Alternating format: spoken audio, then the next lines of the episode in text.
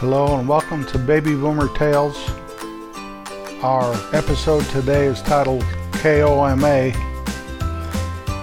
KOMA Radio was born on Christmas Eve 1922 in Oklahoma City under the call letters KFJF with only 15 watts of power. In 1945, KOMA had more power and was broadcasting the football games of University of Oklahoma and Oklahoma A&M. We all know that school is Oklahoma State today. The sports department and play-by-play announcer was a man named Curt Gowdy. If you're familiar with sports back in the day, Curt Gowdy is a familiar name. He was always my favorite play-by-play man in any sport he ever announced in 1958, KOMA began a new format where they were a top 40 rock and roll station. And through the 60s and the 70s, you could hear the powerful 50,000 watt KOMA after dark on 1520 AM. I would cruise up and down Main Street listening to KOMA stop at a payphone, like at the hotel next to the theater, and use some of my change and call KOMA and dedicate a song to the girlfriend of the week. I know I had a bunch of girlfriends, and most of them didn't last very long, and I understand that that was my fault. I couldn't figure girls out.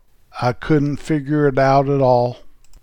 Luckily for me, I found a woman later that figured me out and now it's been almost 43 years ago we got married.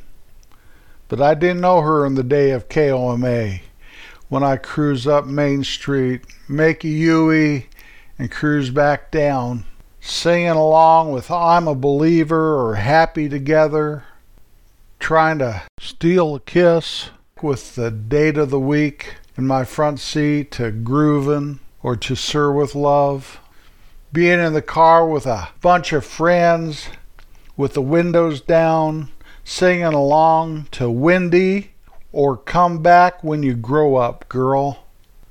Cruising around, feeling solitary, listen to I Second That Emotion, feeling emboldened, and having the AM radio as loud as it'll go, listen to a different drum is a rite of passage to listen to KOMA. In the 60s and the 70s, you could hear that station after dark throughout the western United States. In the little town I grew up in, clear up there in the middle of the Rocky Mountains in Colorado, we got it just as clear as a bell. I can only remember getting three radio stations back then KOA out of Denver was an AM station you got during the day, and I spoke of this station before how my dad would listen to Pete Smythe's General Store in the morning while he made breakfast on that news radio station.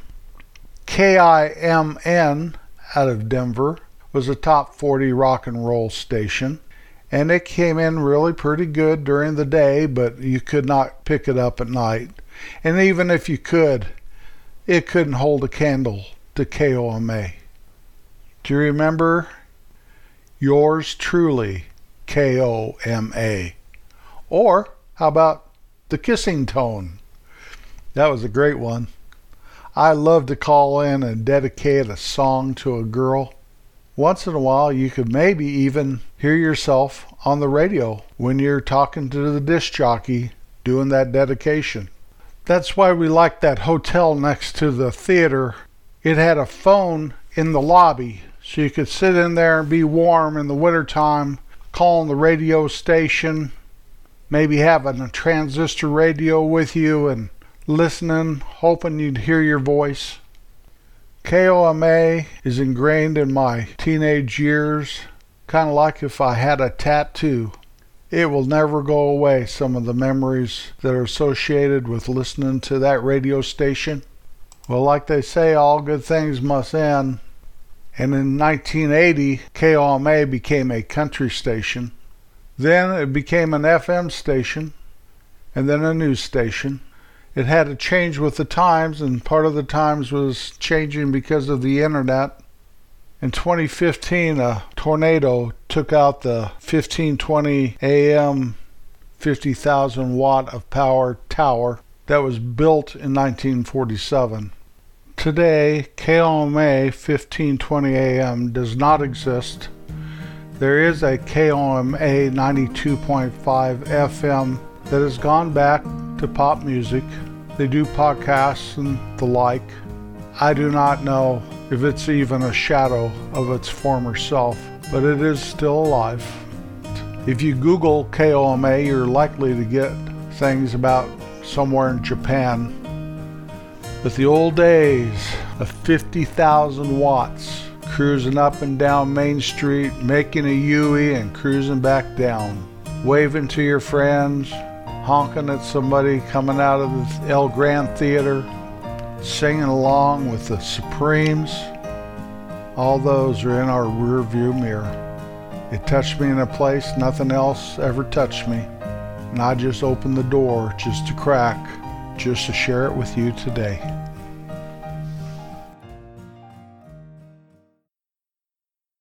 On episode 48, we introduced a new segment called Boomer Tall Tales. A loose definition of a tall tale is a story based on some facts that are generally very exaggerated and hard to believe, meant for entertainment.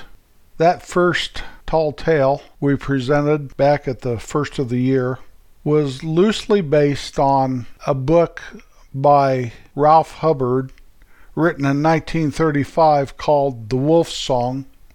It is an adventure of two Kiowa Indians a man and wife, that left the plains and somehow made their way up into the Rocky Mountains, up by where I was born and raised.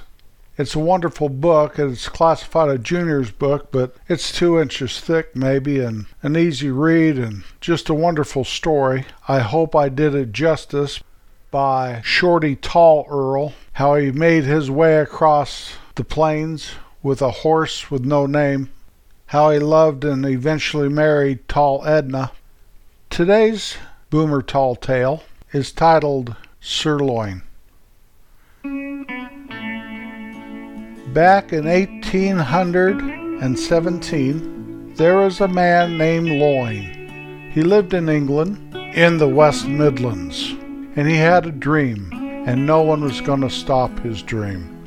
Even if he was only 19 years of age, he could dream. His dream was to take Hereford cattle to the New World and introduce them to this wonderful cow. The beautiful red cow with a white face. The stocky, wonderful cow that produced wonderful meat. He wondered how he could get over there with a cow. And so he worked and he dreamed and he saved his money and he saved his money and he worked and he dreamed. And time went on. Several years passed, and Loin met a man and shared his dream with him. Little did Loin know that this man was a wealthy man that had no pretenses about him. And he caught the vision that Loin had, and he financed Loin's trip, and he helped Loin buy a wonderful bull, and Loin named him Butcher because no butcher ever is going to see you, my friend, and a hundred head of cattle. And they took off for the New World aboard a sailing vessel that was the envy of every Englishman. And they made their way to the New World and found a port in Savannah. And Loin and Butcher and his hundred cows got off of the sailing vessel and started up north. And he went north and he went west because he knew that the country was to be explored to the west. And he wanted to introduce his wonderful cows to the brave men and women to the west. Loin would stop for the winter, and in the spring, his cows would give birth to their calves, and Butcher was their father, and Loin sold the cattle for a very reasonable amount And if he saw somebody that could not afford one of his cows, he would give them a couple. And everywhere he went, he either sold his cows or gave his cows away. And his herd grew and it grew.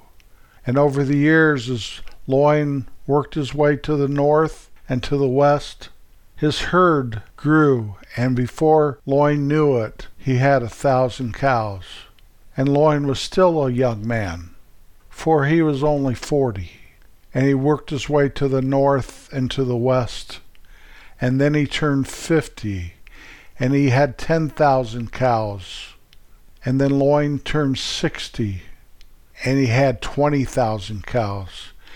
He could not give his cattle away fast enough, and the herds flourished wherever Loin had traveled. And people knew what a Hereford cow was, and Loin was very pleased. Then one day, a terrible disease took over his herd, and Loin fought for his cows, and he fought for his cows and he fought for his cows. And Butcher was an old bull by then. And Loin said, My herd will not disappear into death. My herd is well, and it's whole, and it's healthy. Well, by the time the terrible disease passed by, Loin only had 500 cows, and Butcher was an old, old bull and Loin was becoming an old man. And then Loin was delivering calves one day, and the most perfect calf was born. A big red calf with a perfectly white face. And Loin said, I will keep this calf, and he will be my new bull. And I'll call him Butch, because he is the son of Butcher. Well, Loin and Butch and the 500 cows entered the Colorado Territory, for it was a new territory. And it was wonderful, and it was beautiful, and he could see the mountains. And Loin said, This is where I want to bring my Hereford cows.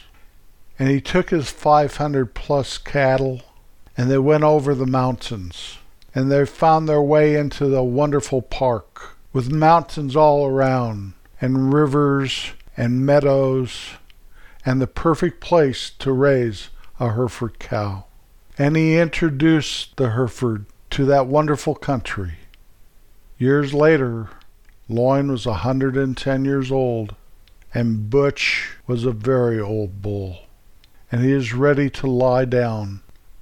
And a man from England came and said, Loin, I am a representative of the old country.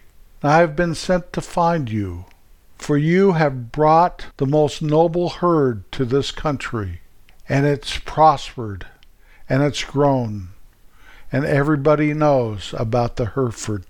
And I am a representative of the king, and I have come to bestow upon you a great honor. And Loin, being an old man, with clouded eyes and a stooped frame, stood erect and said, I don't understand. And the man pulled out a sword and said, Loin, please kneel. So Loin did as he was requested. And the man said, By my authority from the king of the old world, I now knight you, Sir Loin. And the rest, as they say, is steak history. Thank you for joining us today for a little trip down memory lane in KOMA and putting up with our baby boomer tall tales, sirloin. If you'd like to be a patron of Baby Boomer Tales podcasts, you can visit our website, babyboomertales.com. There's a link there called Support Our Podcast, and it'll give you directions on how you can do that very thing. Thank you very much for being here today with us. I love having you here. There's no way in the world I could do this podcast without you. Never forget, always remember to be kind. I'll be back next Wednesday.